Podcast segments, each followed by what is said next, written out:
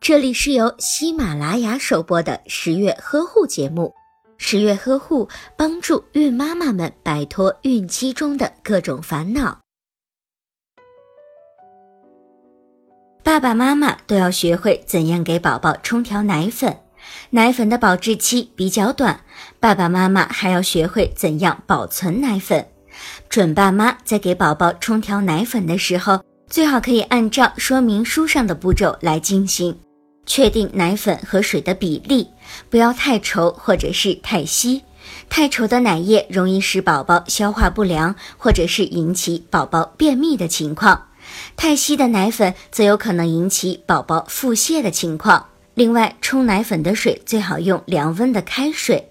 冲奶粉的时候，先将适量的温开水倒入奶瓶，再按照比例加入适量的奶粉，然后再盖上奶瓶盖摇匀。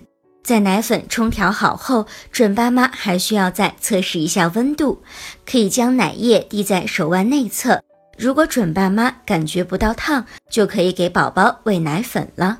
如果您在备孕、怀孕到分娩的过程中遇到任何问题，欢迎通过十月呵护微信公众账号告诉我们，这里会有三甲医院妇产科医生为您解答。十月呵护，期待与您下期见面。